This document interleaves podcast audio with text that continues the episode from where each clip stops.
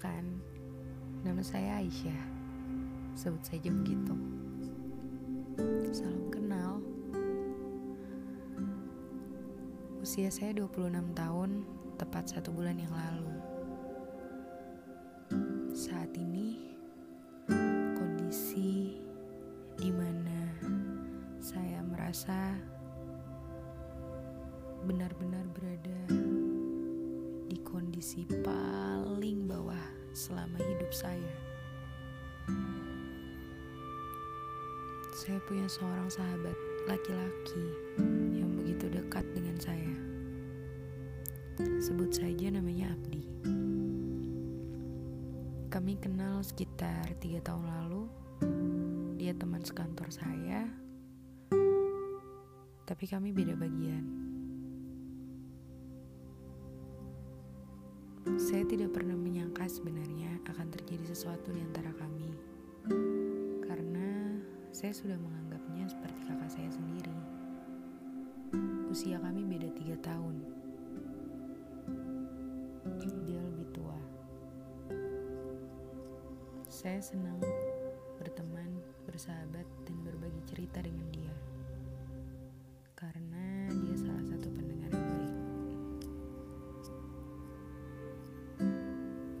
Seringkali saya mendapat masukan yang berarti bagi kehidupan saya dari dia.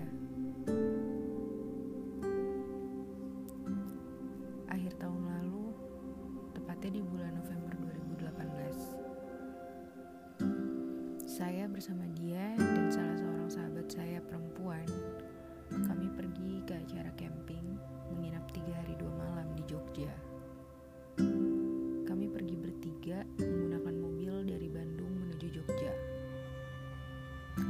di hari Kamis malam dan sampai di Jogja Jumat siang. Hari pertama menginap, ternyata terjadi kecelakaan pada kaki saya yang mengakibatkan kami tidak bisa melanjutkan camping di hari berikutnya. Kaki saya patah dan harus segera dibawa ke rumah sakit. Ya, demi saya bisa beristirahat dengan tenang, akhirnya kami memutuskan untuk mencari penginapan atau satu kamar bertiga, tapi entah kenapa ada yang aneh pada malam itu. Sahabat saya, Abdi, berbeda sekali dari biasanya. Dia lebih perhatian, lebih care, lebih sering memeriksa kondisi kaki saya. Bahkan setiap 10 menit sekali dia tanyakan pada saya, masih sakit nggak? Mau dikompres nggak? Dan terus menerus membantu saya mengompres kaki saya dengan es. Aneh ya, ada laki-laki sebaik itu dan seperhatian itu, padahal kami hanya teman, hanya sahabat seperti biasa. Dan memang biasanya dia nggak seperhatian ini. Ternyata benar kecurigaan saya.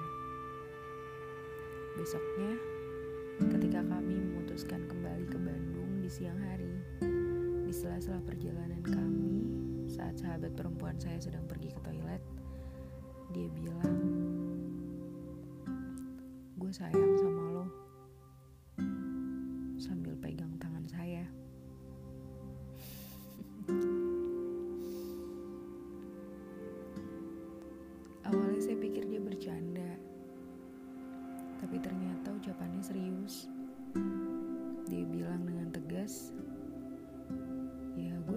sama lo.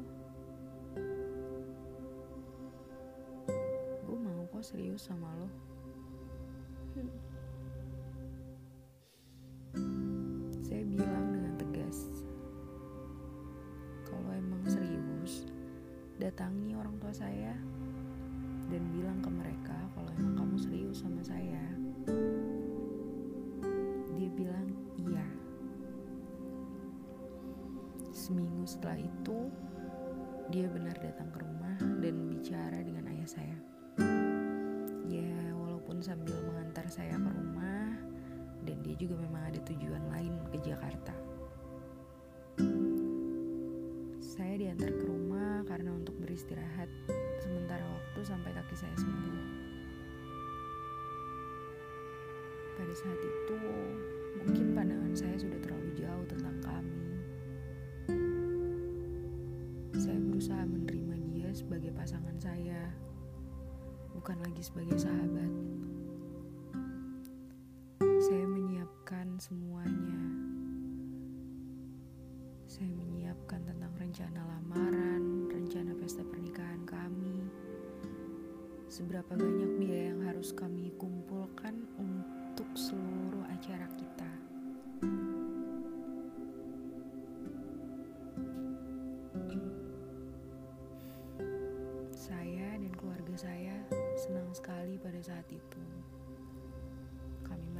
Merencanakan semuanya, bukan cuma saya pribadi, tapi juga orang tua kami, orang tua saya tepatnya.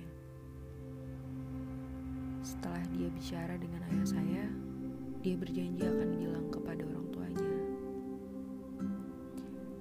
Rumit memang pada saat itu kondisinya dia sedang menjalin sebuah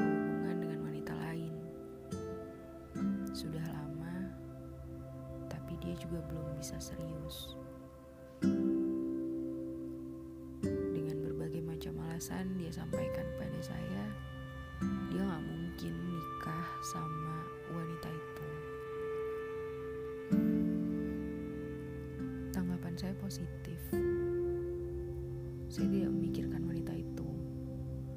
Saya hanya berpikir, jika memang kami berjodoh, semuanya akan dipermudah. Titik itu, saya merasa kami dipermudah. Ternyata, setelah dia bicara dengan orang tuanya, sikapnya berubah. Sebulan kemudian, setelah saya sembuh, saya kembali ke Bandung.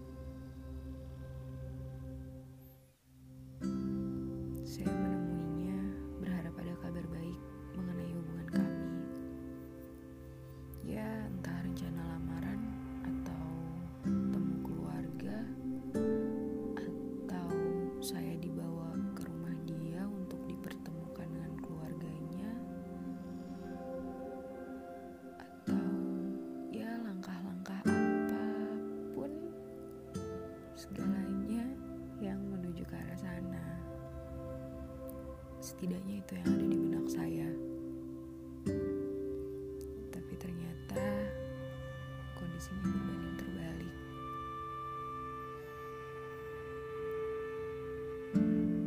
Saat kami berbicara serius tentang hubungan kami, dia bilang dengan santai, Kayaknya mending lu buka hati buat orang lain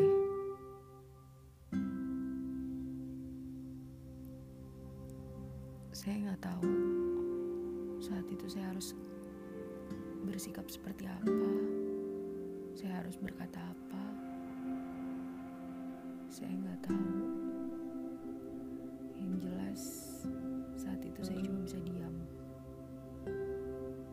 Untuk sekedar mengeluarkan air mata pun saya tidak bisa.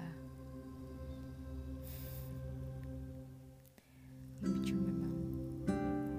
Secepat itu dia bilang dia sayang, secepat itu dia datangnya orang tua saya, dan secepat itu juga dia membuat saya ragu. Besoknya saya tunggu kabar dari dia. Berharap ada kabar baik, berharap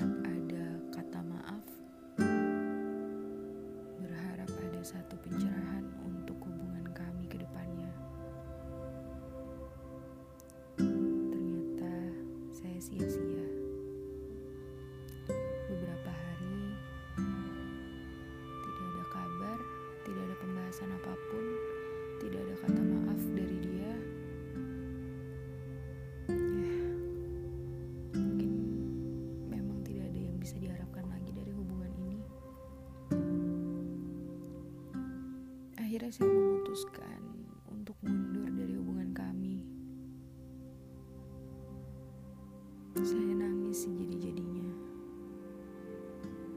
Tidak pernah terfikirkan bahwa akan mengalami fase seperti ini di dalam hidup saya. Di hari ibu, di hari yang seharusnya saya bahagiakan ibu saya saya malah memberikan kabar sedih untuk ibu saya. Hari itu saya ingat sekali ibu saya menanyakan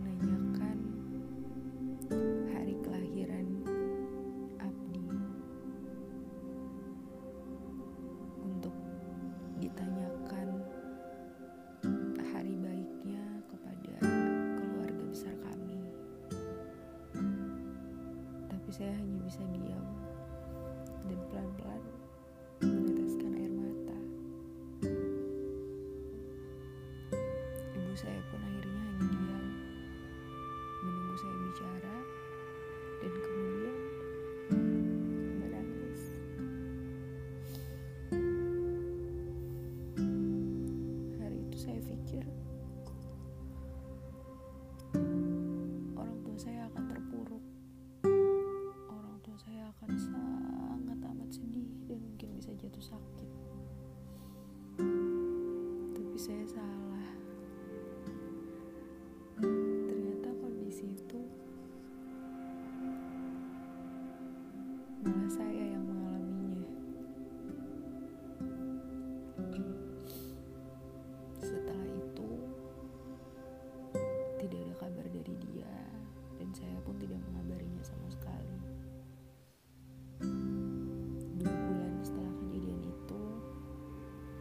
saya dapat kabar dari teman dekatnya. Dia bilang dia akan menikah tahun ini dengan wanita itu.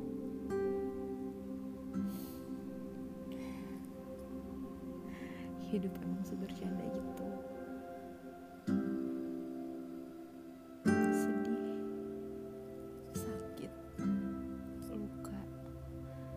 Ekspektasi sudah terlalu tinggi,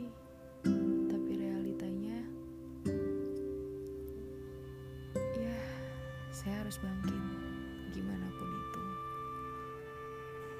Dan saat ini, kondisinya tidak membaik, baik saya maupun dia. Akhirnya dia resign dari kantor.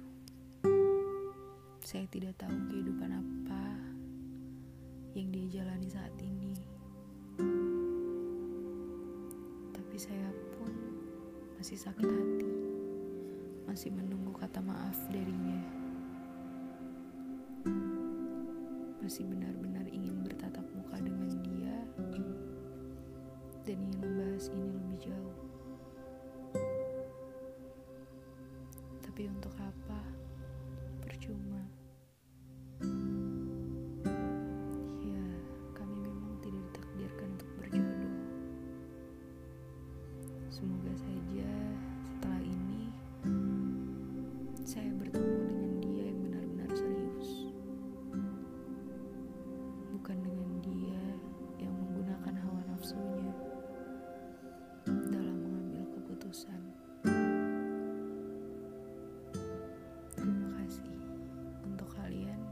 sudah mendengar.